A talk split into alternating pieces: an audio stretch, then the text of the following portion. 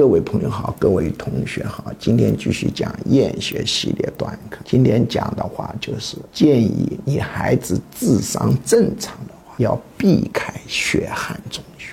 什么叫血汗中学？拼命的学，拼命的压。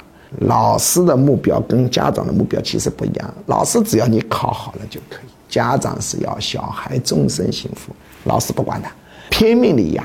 压的小孩头昏眼花、面呈老相、无精打采，觉得生活苦哈哈，太没意思了。这种中学就叫血汗中学。除非你孩子天资聪颖啊，天降大任，作为正常的孩子，我建议你甭把你的孩子投入血汗中学，太可怜。